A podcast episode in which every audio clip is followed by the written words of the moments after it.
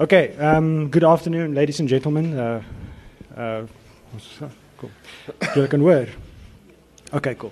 Um uh, goeiemiddag dames en here. Is my voorreg om uh, te gesels vanmiddag met uh, Ashraf Kagee, die skrywer van die roman Kahlil's Journey. Um Ashraf is also my head of department actually.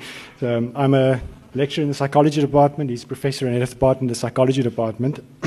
but I wasn't forced to do the interview. So um, but I won't be able to ask him hard questions. Um, um, okay, so I'm not going to say much about um, about uh, sort of in, in, as an introduction. Um, maybe can, uh, the first thing I can ask you maybe is maybe say something about you know your background, where you come from, some kind of self promotion. Bit of self promotion. Ja. Uh eerstens goeiemôre, goeiemiddag uh, dames en here en baie dankie dat u almal gekom het. Ek waardeer die geleentheid om hier te wees en oor uh, die boek te praat. Um in terms of my background, I was born in Cape Town um in the city actually. Um, in the 1960s, and it was in District 6 before um, the Group Areas Act was declared. Um, and then our family moved away to the suburbs uh, in, the, in the early 70s. Uh, ek het in Kaapstad opgegroei. Uh, and then as an, a young adult, I went and lived in the United States for several years and did the master's and doctorate and postdoc and everything else. En toe kom ek terug uh Suid-Afrika toe en toe kry job hier in op Stellenbosch. En hier is ek uh, 10 jaar later. Now, uh, I've, I've worked at Stellenbosch University from since 2005, and I sort of have all sorts of literary pretensions and, and desires and wishes and stuff. But I never knew that Ashraf wrote novels, or at least a novel. So maybe could you say something about the secret life as, an, of, as a novelist? When Um, did you start writing? Or, Uh, when did I start writing? Um, you know, I experimented with language um, and I enjoyed writing creatively. Uh, some years ago, um, even when I was living in the United States, um, and I thought it was a welcome break from scholarly writing. In as much as I enjoy scholarly writing, ek hou om artikels te skryf en ek uh, dink uh, navorsing is. Uh, maar ook, um, I thought, you know, perhaps I can break the rules or bend the rules or not have any rules because scholarly writing is, is for me, a very formulaic, especially if you write as a scientist or a social scientist. Um, it has to conform to a particular style, uh, it has to conform to a particular structure. And if you write creatively, well, you can kind of make up your own rules, uh, which is exactly what I try to do um, there was also a great liberation in terms of being able to create characters and to populate the personality of these characters with attributes and characteristics and traits that I just took from the air and made up. And of course, it doesn't really come from the air, it comes from your experience. Um, uh, so, so for me, that was quite a liberating experience to be able to, to experiment in this fashion um, and not to be held to the data or the evidence or uh, to have a line of argument, which is typically what one does uh, as a scholar.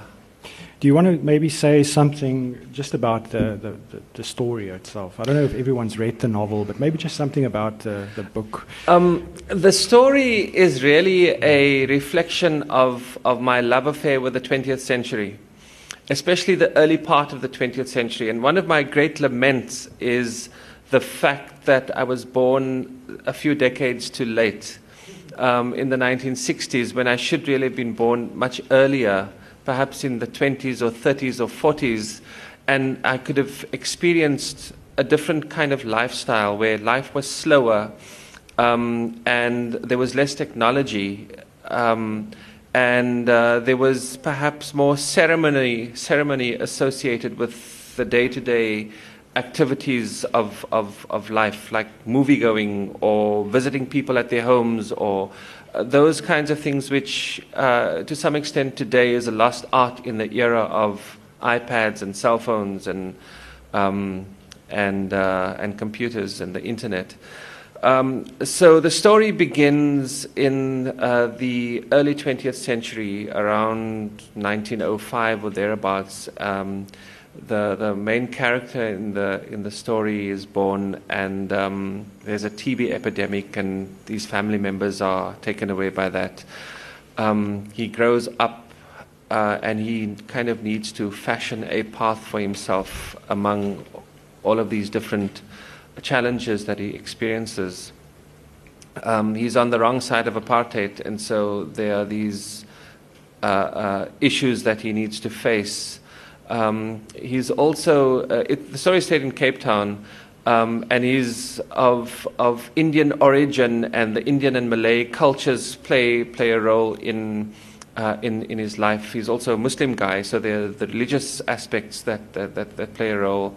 Um, and uh, the, the, the, the, milestones or touchstones of the 20th century are uh, nodded at in the story the Great Depression, um, the uh, First and Second World Wars, and before that, the sinking of the Titanic, um, the, uh, the post war era.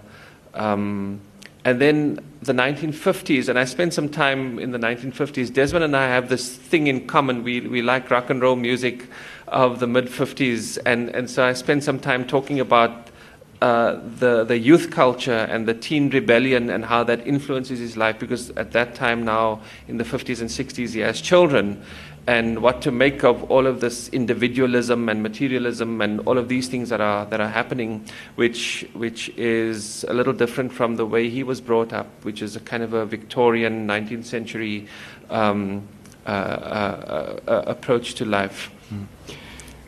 Um, in the 70s, of course, things change again, and there are different political uh, undercurrents that influence the course of his life, and then the story ends in the 80s. Yeah, he dies. and I'm not giving anything away by that. And that's interesting, actually, because in some ways, the, this story is, um, you know, it's like, it's not a plot driven novel. I mean, it's like the, the, the, the, the story is one man's life. You know, it's like one guy's, one ordinary guy. He's not like a remarkable guy. Right. Um, yeah is there something? I, mean, I find that quite charming, but I mean, is there something, something for you significant about this? Uh, focus on this you know, life. Yeah. I, I, did reflect on the ordinariness in the novel, um, and I made a point of saying that you know this is no great orator. He didn't move mountains. He, did, he wasn't a social reformer or a great um, public figure. His name never appeared in the newspaper. He was an ordinary character muddling through his life, the way many of us do. Um, and I think it is in the ordinariness and the everydayness um, of, of the story that, that I try to, to, to look at the minutiae of, of, of his life. But I also try to make it a little bit interesting by having humorous anecdotes and, and kind of try to provoke the, le- the reader a little bit and, and to make the story worth reading. So you're, you're completely right. It's not a plot driven novel. And um, um, a couple of people have said to me, you know, they think that plot is overrated. I don't think plot is overrated. I think you do need a plot to kind of grab the reader.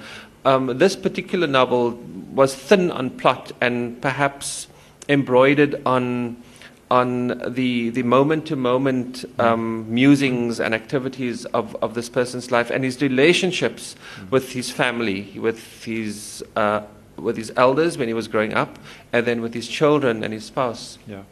Because I was thinking, I mean, if you have, if you speak sort of uh, social science language, a unit of analysis, then this the one person's life, then there's two ways one can read it. On one hand, it, it feel you could see it as a sort of, you know, even a long life like his, because he gets quite old, is is nothing. It just blows away in some ways. It blows over. You know? yeah. So there's something about the insignificance of life. On the other hand, there's something about the, maybe not the grandeur, but something about even the most ordinary life as some kind of the texture to it that makes it worthwhile.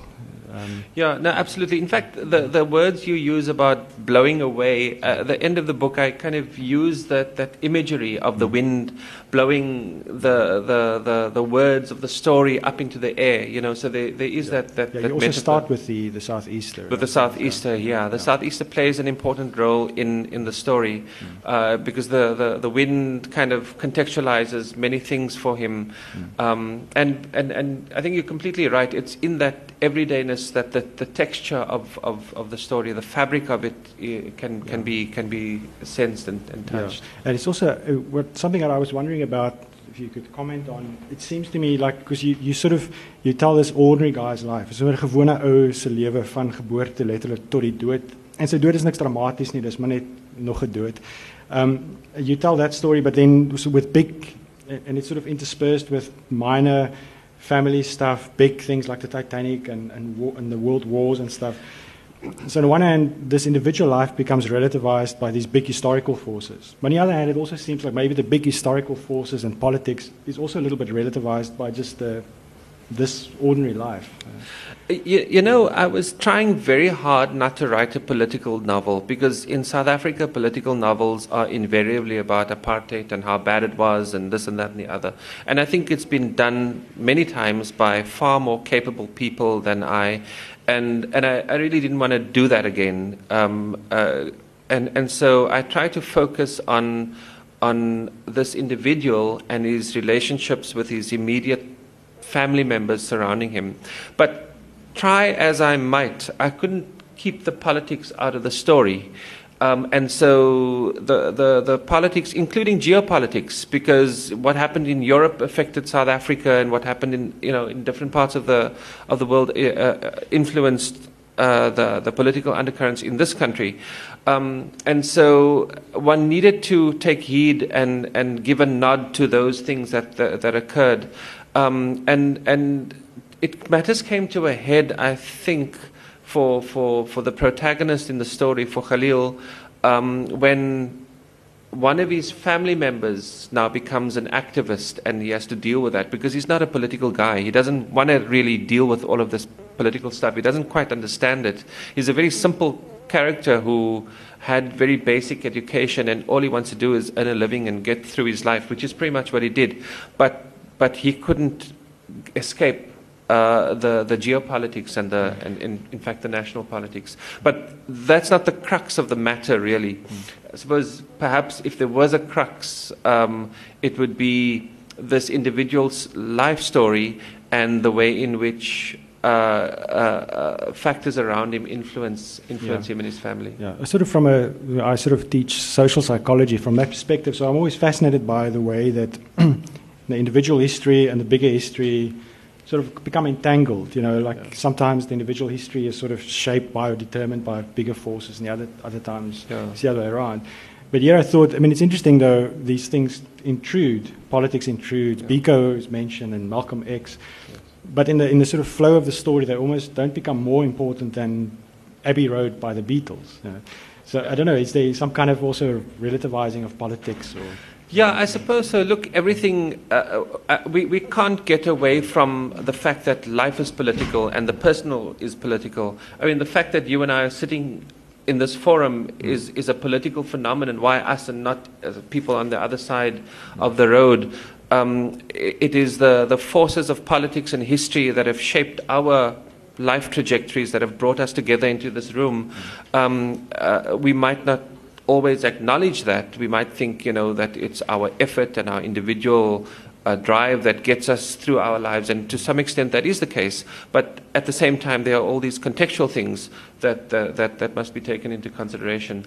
Uh, so, I mean, I never really made a, a, a, a point of thinking about this while mm. writing the book, but ultimately, you know, that is one of the, the themes that one might extract from it. Yeah. There's also an interesting uh, sort of the play between the local and, and the global here. In the sense that, on the one hand, one of the charms of the book is the very lo- localness of it. It's, you sort of recover some of the textures of, uh, like Cape Town, Muslims in Cape Town, something that's that's not familiar to lots of people. On the other hand, also pop culture that's that's completely global. So was yes. that something that particularly interesting to you? That the way the culture is both very local and global I think so. Um, I mean, I, I, think we do live in a globalized world, and, and this globalized world m- might be more salient for us in the present historical moment. But globalization actually started a long, long time ago.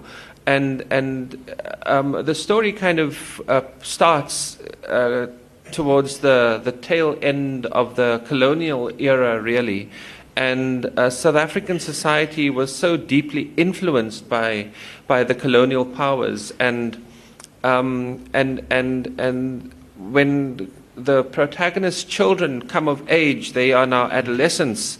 Uh, what is there to do? Well, there's rock and roll to deal with, to listen to, and to be influenced by, and to soak up, and to and to carry forward. And and so, uh, to that extent, um, uh, global culture, Western culture particularly, uh, influences these people who live in this kind of far off corner of the world, which is Cape Town in the 1950s. Cape Town then was very, very different from what it is now. Now it's a large international metropolis that is on the map. Uh, but, but in previous decades, that was certainly not the case uh, to, the, to the same extent. Yeah, one of the things, I mean, you could also see it as a book about Cape Town or a particular part of Cape Town. Um, it's almost like a little bit of a love story to, to some aspect of Cape, Cape Town's history. Yeah. Uh, would I be wrong in saying Well, that? no, I mean, it, it had to be said somewhere, and, and you kind of have to write about what you know. And having uh, uh, been uh, raised in the city, um, and also in some of the, the, the surrounding areas in Cape Town, like Salt River and Woodstock and uh, the Bo-Kaap, Schotsche Kloof, uh, etc. Uh, so I had some familiarity with, with, with those areas and, and with the lives that were lived in those areas. Um, lives that were that didn't have particular a particularly loud voice at the time um, uh, in the scheme of things, and so people simply muddled along and tried to keep out of sight and get Mm. through their lives. Uh, and you know, I think of, of, of people I used to know who who um, might have been aware of of the broader political issues, but didn't really want to get involved. But I thought maybe the, the, ta- the, the town or Cape Town itself, the city, is, is a little bit more than just a, a, a convenient setting. Because, I mean, it, is a, it was a city that's kind of marginal globally at that stage, at least. Well, still now to some extent, but then, and you talk about sort of people are marginalized within this city. There's a little bit more, you know, like Woody Allen's stuff with New York. It's more than just a. Yes. It, it, it becomes a little bit of a character in the. That's right. the- Yeah, no, So I thought you did a little bit of that with Cape Town.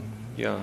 Yeah, for example, I'm just recalling now, uh, there's an, e- uh, an episode where this lady goes to the Grand Parade, and the Grand Parade uh, is a place where people make speeches, and there's a lot of commercial activity, and this and that and the other. And she listens to the speech by a trade unionist who, who gives her all of this um, socialist rhetoric, you know, and she doesn't quite know what to make of it. But uh, the Grand Parade is an iconic space in, in, in Cape Town. It's opposite the City Hall, and I mean, uh, it doesn't feature in the book, but Nelson Mandela's first speech was made uh, there, and um, and so the, the, the, city plays an important role. The structure of the city, uh, I think, is is uh, something that features in the book. Yeah, yeah.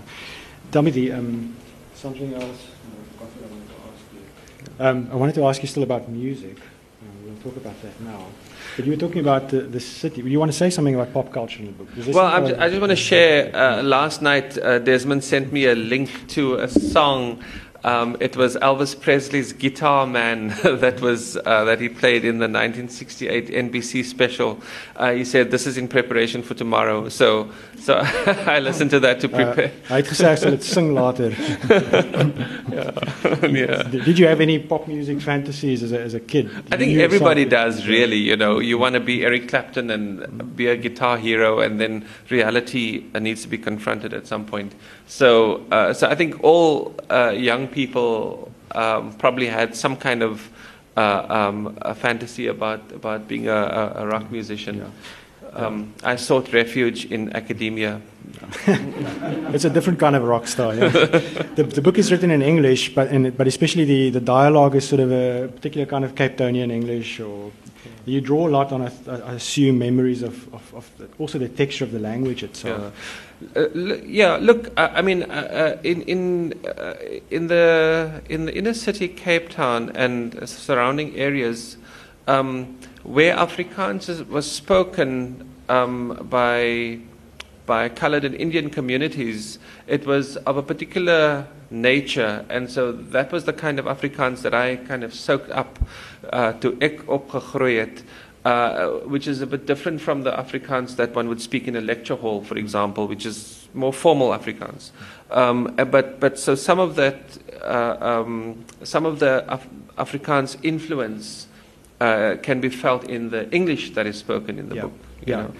Ek ek is geïnteresseerd in in daar's baie daar's redelik baie Afrikaanse woorde wat wat so van inglip in die in die dialoog en and words are often even not familiar to an Afrikaans speaker because it's very specific sort of I assume sort of um, uh, part of Muslim culture, maybe specifically in Cape Town. I'm not sure. Yeah, I think so, and and I hope I, I try to explain it in such a way that uh, that it could be comprehended by by people from Yeah, sure. uh, yeah, you know yeah. uh, yeah. Yeah, I mean, it, it- it doesn't. It, I think it's really one of the nice things about it that that, that also part of the texture of everyday life is also the texture of language and, That's right. and how it sounds and, and, and so on. For example, um, there's there's one occasion where someone wants to borrow something, and the mother sends the child go and ask so and so to borrow me her whatever it is to to borrow me her uh, plate. Um, now that is grammatically incorrect in in English. You don't. Can I borrow? uh, Can you please borrow me your your plate? That that's wrong to say that. Um, but in Afrikaans, you say kan jy dit my leen? and that is perfectly fine. So it's the it's the actual literal translation of the Afrikaans into English that doesn't work in English, but you kind of know what, what is meant by, by, yeah, by that. yeah, yeah, yeah. Tell me, the, the one of the things that you, you also said earlier that in some ways it, it, if it, it's a little bit of a love, love song then to, to the 20th century. Um, I want to ask you about nostalgia. In some ways, you sort of engage a little bit with nostalgic sort of recreation of a particular world. And in South Africa, maybe because of the, the way our past is politicized, nostalgia is, is like a difficult thing to negotiate. Yeah, no, it's a completely difficult thing to, and I, I think to some extent I do romanticize the past, uh, perhaps to a to an inordinate degree. Um, but you know, when people rode horses and carriages, um, or rode the trams, uh, and when men wore hats, for example, um, and and walking sticks, and um, there, there, there's something about the flavor of that lifestyle that that I was trying to capture and to convey to readers in in the present historical moment, which. Uh, Where, where there's not even an awareness of, of, of the special past that we might have had. But, but is it more than, than telling uh, readers about that it existed? Is there also some kind of cultural critique of the present in there? Or am I reading too much in it? You know? Uh, you know, I didn't deliberately set out to, to do a cultural critique of the pre- present, but I, I, if, if, if that's what emerges, then, then perhaps that what, that's what might be read into it. Um, I, it seems to me as if uh, we live a life of convenience, and the more convenient life is, the better it is, supposedly. Um, you can do anything at the, the press of a button. With you know, you can you can join a, a social protest by just liking it on Facebook, and then all of a sudden you're an activist.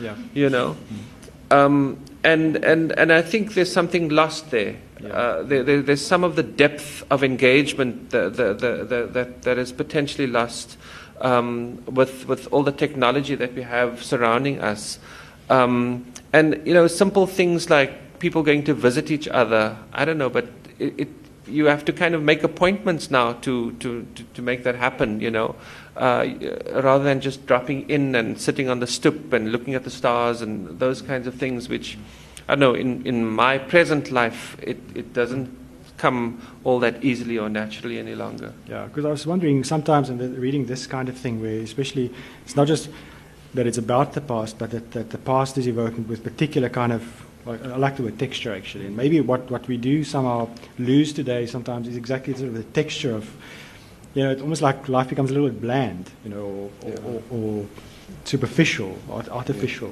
um, Yes. in the sort of the Facebook life, you know, um, Twitter life, and so on. Yeah. you know. Yeah. But but on the other hand, nostalgia is also a difficult uh, thing for for a writer to negotiate because people might say, you know, like, no, you're not paying enough attention to, to oppression, for example. How can you celebrate life um, Yeah. when it was difficult for people, that kind of thing? Yeah. you- did you- Um, again, I, I was trying not to. I think political books are important and necessary, and I was trying not to write a political book because it's it's just been done so many times uh, by by far more capable people. Um, but but I also think even in socially disadvantaged communities, it's not like people were depressed all the time. They were busy having fun too, some of the time at least. And and and let's focus on that a little bit, and and and let's extract some of the richness uh, that can be extracted. Um, uh, for example, lots of things have been written about District 6 and the culture and the vibrancy and the cosmopolitan nature of, of, of, of that uh, uh, place at the particular time, uh, which I think is, is fine. It's, it's, it's, it's good to do that. And which is not to uh, take away or minimize the level of oppression that people experienced. Um, uh, so, so the, it's, I don't think it needs to be kind of an either or this, either either you know the, the cultural richness or the political oppression. It's, it's both. This particular book seeks to place a, a, a different emphasis on, on people's experiences. But it does, um, it, I could say maybe that one of its political tasks is to say that experience in everyday life and the ordinary is quite important, I would, I would think. Yeah. You know. Well, it has a particular kind of, you know, it's, it's also different, it's a different kind of writing, way of writing history. It's not sort of the top down history, but it's sort Yes. of. Uh, It's very much a bottom up history. And I, I mean, I, I never consciously thought about this in the writing of the book. Quite honestly, I was having fun and, and trying to play with words and trying to write creatively and, and trying to figure out what can I make up as a story that is plausible, that is interesting to read. Uh, but it was more about, I think the, the emphasis of the book was on me trying to, I don't know, play with words a little bit.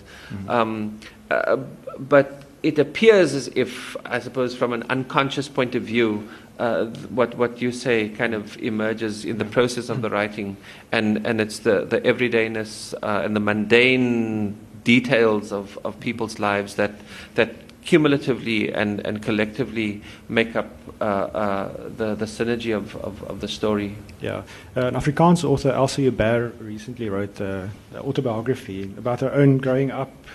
she talks about going to the 1938 uh, voortrekker, um, die, die gedenk, gedenk toe uh, wat trek vir die, die, die, die groot trek and so on. And, and the wonderful thing about that is exactly also reading it from that perspective, and you get a sense. Uh, it doesn't want, doesn't want to, to le- legitimize anything, but it shows how everyday how history works from the perspective of active sort of subjects who are basically making their lives and so on. So now you, you constantly claim that you're just having fun and that there's your scientific scholarly work and there's the novel stuff.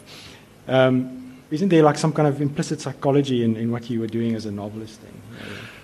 I've been asked this question uh, before, and if you think about the life trajectory of a person, um, and if you if you if you really wanted to, you could say um, uh, there, there, there's a theorist in, in psychology whose name is Erik Erikson, and Erik Erikson used to write about the life stages of people, you know, from early childhood and middle childhood, and adolescence and early adulthood and middle age and old age, and, and the different kinds of crises that people need to negotiate uh, over the course of their lifespan.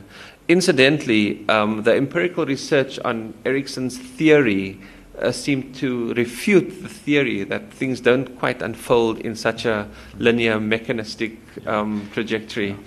Um, so, but but I mean, if if from a symbolic point of view, I suppose one could say it's an Eriksonian story. It could also be a Freudian story because, you know, he deals with these. The, the protagonist in the story deals with his burgeoning sexuality, uh, uh, and and this is not. He doesn't quite know how to deal with some of these things, um, but but there, there there are those aspects of of, of his life that that that are written about as well. Yeah, I actually would have read it if I, if I, if I may, almost as like a critique of Eriksonian uh, yeah, uh, psychology. Because in Erikson, we're not going to talk academic stuff, but, but in Erikson, you have this, this theory of the individual developing through life. But I still see that as quite a like individual centric kind of thing. It's the individual who constantly has to sort of uh, create some kind of closure. But yeah, your story is interesting because the individual is constantly look at, looked at in, in terms of relationships and family structures and so on. So I think it socializes a little bit the, the, the sort of mainstream American idea of how an individual Yes, life unfolds. That's right. yeah. That's right.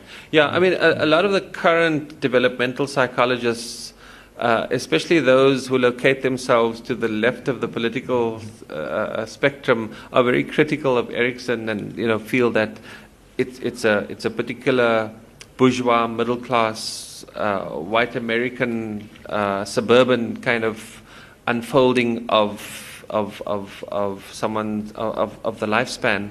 Uh, I must confess, my academic hat was completely off uh, when I was writing this book. And so I, uh, uh, Erikson and Freud and all of these people didn't even occur to me at a conscious level, but perhaps uh, maybe unconsciously, although I don't believe in an unconscious, because you can't measure it, you see. Yeah. So Yeah. We'll talk about that later. I'm Um, trying to provoke you, Desmond. yeah. So. Um, well, yeah. Um, the the, uh, the the interesting thing though is that, but, but do you think do you think there's something about the relationship between psychology and, and literature that could be productive, or, or do you think they are actually just two separate kinds of things? No, uh, look, in, inevitably, um, uh, all literature, I think, is, is in some sense psychological. And there's a rich tradition in psychology of, of, of literature. I mean, people who, um, who uh, uh, uh, literary critics won't be able to do their job without Freud, for example, I don't think. Um, uh, all the, the, the post colonial theorists who, who, who look at literature owe a, a, a debt to, to, to Freudian thought at, at some level. Uh, so uh, I, I don't think uh, there's any way that one can separate out psychology and literature. I think they, they kind of interweave with each other all the time um, because uh, psychology, I think, is a story of, of people and the story of people's behavior and their relationships and uh, their lives. There are different ways of telling the story, um, but I think literature is about story as well. Yeah. It has to be. I mean, one of the things that I think what's interesting about Freud, maybe not, maybe not only Freud, but I mean, the early Freud wrote that psychopathology of everyday life. And what Freud did really was to sort of remind people that everyday life, ordinary stuff like a slip of the tongue or these kinds of stuff, that these are important things, that you can elevate ordinary things to significance, which is in some ways what, what, what literature does sometimes. You know, it's like take the, the things that one would easily neglect and make this somehow important, you know, Yes. for, yeah, for grasping, ac- getting some access to people's lives and so on. Okay. But do you not think it's psychology? Eh, We, we've said that liter- literary theorists and so on pay attention to psychology, Freud and psych- Lacan and all these things. But do we not in psychology maybe not take writing or literature seriously enough? You know? Do we not neglect it too much? I, I think there are aspects of look. There are different ways of doing psychology, and and uh, you, you get people who do autoethnography, for example, as a psychological study, uh, or or people who do psychohistory as a as a psy- psychological study, and there's a great deal more in common with the literature tradition. Then you get people who are um, hard-nosed scientists who want to uh, observe and measure everything, and, and that's kind of at the other end of the continuum. Um, and I think in that area, there's, there's perhaps um, it's the, the, the, there's a potential for, for greater conversation between psychology and, Yeah. and, and literature. But I sometimes think that maybe at the hard nosed sort of scientific uh, level, because people still use language to write, and even though it's sort of form, formulaic and so on, it's it's rhetorical, it's it's language. So I think a, an awareness of what one does with, with language or with telling a story, because Yeah. you're always telling some kind of story, even Correct. if you write a, Yeah. a very sort of hard. I mean, an example that comes to mind is a word like a research subject, a subject. Well, a subject is someone that is subjected to something. And what are they subjected to? They're subjected to an experiment or they're subjected to something being done to them. So there is an inherent uh, dimension of power in the use of the word subject. So a lot of researchers are less comfortable these days with, with using the, the word subject because it has all of these implications. So other words sometimes get used like participant or, you know, etc. So, um, so words uh, play an important role in signaling the, the ideological framework within which research is, is, is, is conducted as well. Yeah.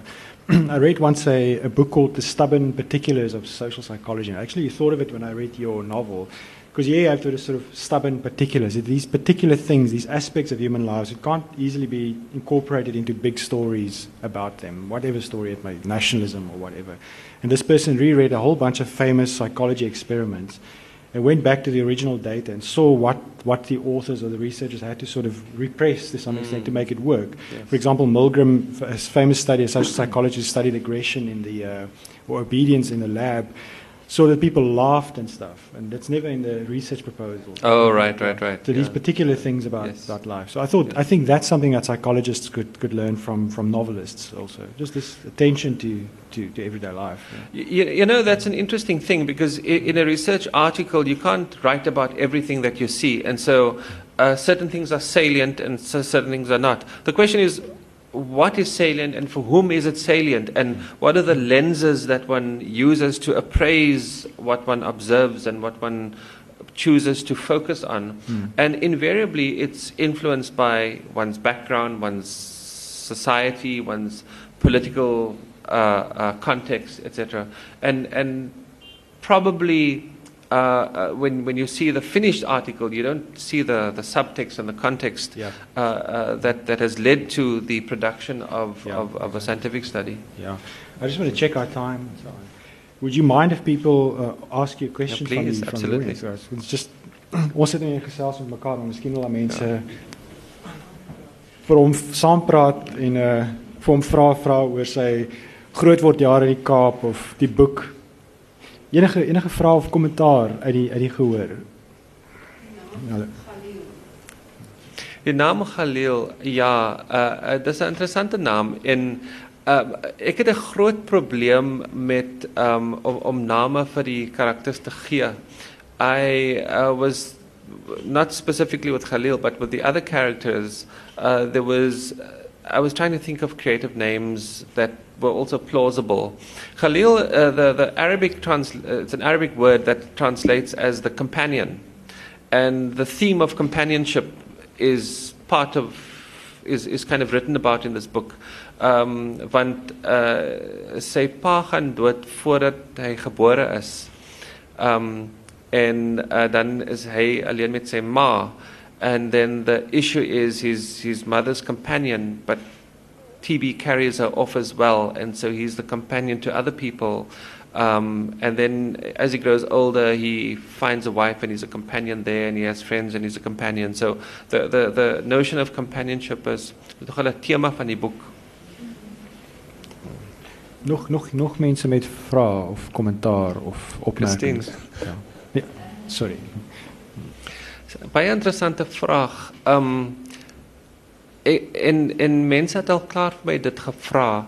It it's not autobiographical. It cannot be um because the story begins in the early part of the 20th century en dit gaan aan en goed gebeur met die karakter. Um and then he dies. And so clearly from a logical point of view, uh, it, it's it's not autobiographical. Um, however, I think um, there was a hypothetical aspect to it. If I were born at that particular time, what would life be like? What would it be like to be a young child or an adolescent or a young adult? Uh, om groot te raak in daai konteks met daai geskiedenis, met daai gebeurtenis uh, in die omgewing. Um, wat sou dit uh, wees? Hoe sou dit wees? Uh, so I, I try to imagine what, what things might have been like, I suppose. Um, and uh, um, tragedies happen to, to the character. And I mean, things that have never really happened to me. And so I needed to put myself in that point of view, in that, in that situation, um, to imagine what I would be feeling and thinking and, and, and experiencing um, if, if I had been in, in such a situation. So to some extent, to, to that extent, uh, I don't know if you can call it autobiographical. There's another aspect though, um, daar's stories in die boek uh, wat ek net opgetel het uh, um, uh, ek gehoor verander in in in die boek gesit. Uh, things that have happened to other people, things I read in books, things I saw on TV, um, that uh, that um, that I thought would make for interesting, funny, humorous uh, stories. Uh, uh, so the, those things made their way into the book. So and, and other characters because I can understand that you are not the main character, but some of the characters are very vividly drawn. For example, the trip to India is very vivid. The day did you did you use personal experience to? I have been to India. Uh, maar uh, hy speel cricket in India. Ek het nooit cricket gespeel nie. Uh uh en uh, hy doen allerlei goed in India wat nooit saam met my gebeur het nie. Um so um I think there the issue was um going from this country to another country um and and seeing that place from the eyes or the lens of someone who had grown up in South Africa uh, and, and, and, and looking at ways in which there are cultural matches or mismatches uh, uh, between, between someone from this country and, and the context there. Mm. Um, yeah, so the actual literal events are fictitious, mm. uh, but perhaps some of the, the lenses might, might have some resonance. Yeah. I was also wondering which authors sort of inspired you, or do you have favorites that sort of that, that, you, that sort of inform your writing? Um, look, I've uh, over the years I've probably read most of the classics, and and um, I found that um, a lot of writing. Uh, for, what I wanted to do was write a book that would invite readers to read it, because sometimes you you you you read a book that doesn't want to be read. Um, and and sometimes you read a book that, that really wants to be read. And so um, I don't know if you know what I mean. If, if you open a book and the text is very fine and close together, and you know, there's moeilijk om te lees. Um, uh, so um, a book that, that kind of captures one's attention.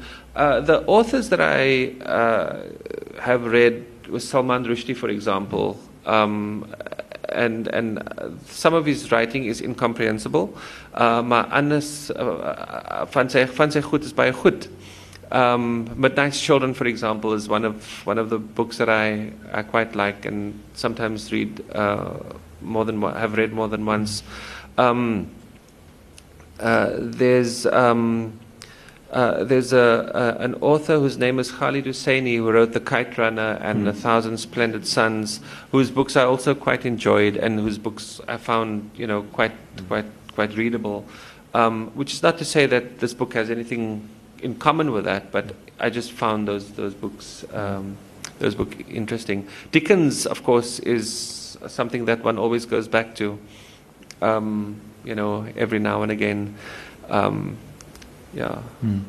Because hmm. there is sort of a transnational Indian English literature. Uh, do you see That's the book right. as sort of part of that genre or not really? Um, you know, one of the judges for the competition, the European Union um, uh, Literary Award, uh, said that it, it kind of brings into focus the whole idea of Cape Town as an Indian Ocean city. Yeah. Um, and I suppose one can see that. Uh, one, one, can, one can make that argument. I didn't deliberately set out to, to, to, to do that, but I, but I think um, um, th- th- there are various uh, um, Indian English authors like um, Naipaul, for example. Um, I hope I'm not going to be associated with Naipaul because uh, I don't like the character of Naipaul that much. Um, not that Salman Rushdie is, you know, uh, all that great as a as a as a personality. I mean, their their their political and social and cultural uh, aspects of, of what he writes and what he says that, that I find a little bit problematic. Yeah. Um, Arundhati Roy is one of the mm. one of the great um, activists in, yeah. in, in, literature, you know, um, whose, whose work I've, I've also enjoyed. Yeah. Actually, it's interesting that you mentioned V.S. Naipaul because I actually thought that the book reminded me a little bit of his. Uh, Thank you. a lovely novel by V.S. Naipaul called Half a Life, which is also, have you read it? it it's, a, it's a wonderful book. It's also this ordinary character, and he, he, he sort of, and the book is set in, on three continents. His first is in the West Indies, and he lives in, um, in London, and he comes to, I think, Tanzania or Mozambique, I'm not sure. And it's, it's similar. It's like the book really stays with the ordinary, and it's just sort of this, this, this ordinary guy. It's a really incredible book. I know that Naipaul's got very problematic political ideas, and he's like a complete maniac, it seems. Um, but but yeah, I, I thought that the two books actually reminded me of one another. I'll, I'll check it out. I think my problem with Naipaul is that um, I think he's very condescending towards uh, people who have um, ex- who have undergone the colonial experience, uh, as if they're not quite civilized um, and haven't quite reached the level of European high culture. Sure. Uh, so, so, so that I mean uh, that, that that kind of opinion, I, I just you know condemn completely. Yeah, I thought that. I mean, that this book doesn't have that sort of Napoleon. Um, I don't know what you would call it, but it's sort of he does look down at the sort of colonial places he writes about sometimes. You know, that sort of it's sort of quaint or underdeveloped or something. Yeah, you know. I, he wrote something about Africa recently in like the last five years or something, Yeah. which was which was, I, th- I thought it was quite insulting actually. yeah, yeah, Uh, yeah, yeah, yeah. But read Half a Life. It's really, Yeah. it's, it's a really beautiful book. Um, any, any other questions for for Ashraf? Comments? Ja, daar's ons 'n vraag. Dankie. Um, ek wens ek het 'n antwoord vir u. Um, daar was nie 'n eintlike uh, oorspronklike rede nie. Um, ek het dit 'n bietjie gespeel uh, met my rekenaar. Um, uh, geraak het van uh, artikels skryf, wetenskaplike artikels en ek het net uh, uh, wat niks te doen het saam met mekaar gehad het nie. And then eventually it kind of formed some kind of overarching story. Um, I, I wish I had a good answer, um, but there was no muse or there was no um, um, um, event that precipitated this. Ek het net by die rekenaar gesit en begin skryf en en gespeel met woorde en paragrawe en sinne en uh, uh, uh, to basic it for, for, for, for mense. I showed it to my wife, for example, and she said, well, you know, why don't you develop it and make something of it? Uh, en, en toe, uh, na lang tyd, het ek meer ernstig geraak om, om eintlik 'n boek te skryf en, en 'n st- uh, 'n hele storie te. Ek ek wonder soms nogal oor daai daai speel. There's psychology there as well. Something about our relationship to play and to language. You know, the need to sort of use language differently from communication or technical things. What do you think that's about? You know? Um, well, look, I, I try to uh, not make a clear boundary between work and play anyway, uh, because we are fortunate, I think, our kinds of jobs, which uh, our jobs are quite enjoyable, I would say. Um, and and the, the act of writing for me is, is, in some sense, a release. Um, and, and it's a form of expression. And, um, and sometimes one thinks more clearly having written, or, or there's, a, there's an interplay between the written word and, and one's thinking. And uh, writing, at least for me, helps to clarify some of my thoughts. Um, so I think there's, there's some aspect of it there.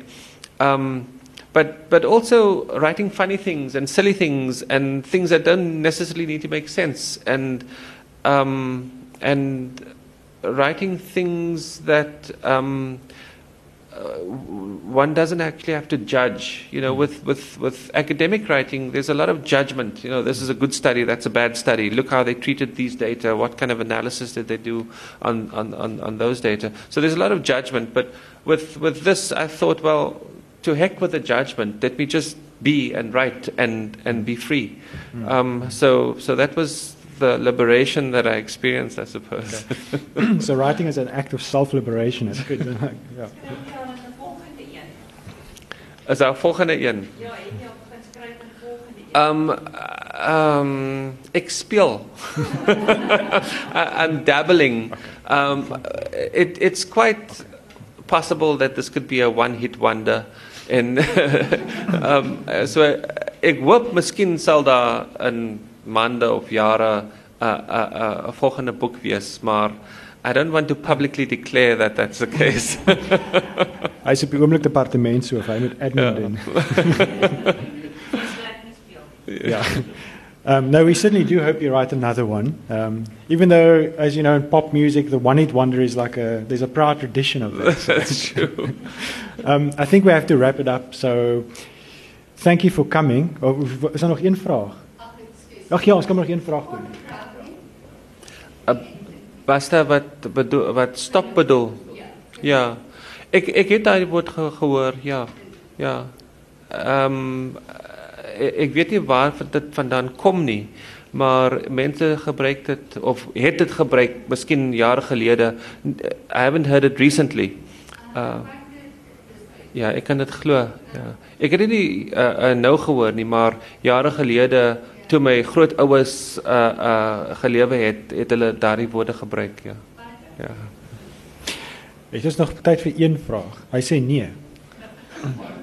Baie kort vraag. Ehm um, die prys was 'n verrassing. Hulle het my uh die ehm um, Jacana die pers het vir my genooi om ehm um, uh It's Better One in Joburg, Johannesburg. Ehm um, hulle het vir my gesê hulle gaan die boek publiseer, uh, maar ek het nie geweet as uh, ek die prys of ek die prys gaan wen nie. Toe sit ons almal daar, die people who were nominated for for for the prize en toe lees hulle stukkies van ons boeke uit uh en daar was gehoor um en toe hulle toe sê hulle and the winner is Kahlil's journey toe was ek heeltemal verbaas amper soos die Oscars Okay, on that note I think we shall stop. Ja. Okay, baie dankie dat julle gekom het. Dankie Asha. baie dankie baie dankie thanks Desmond thank you very much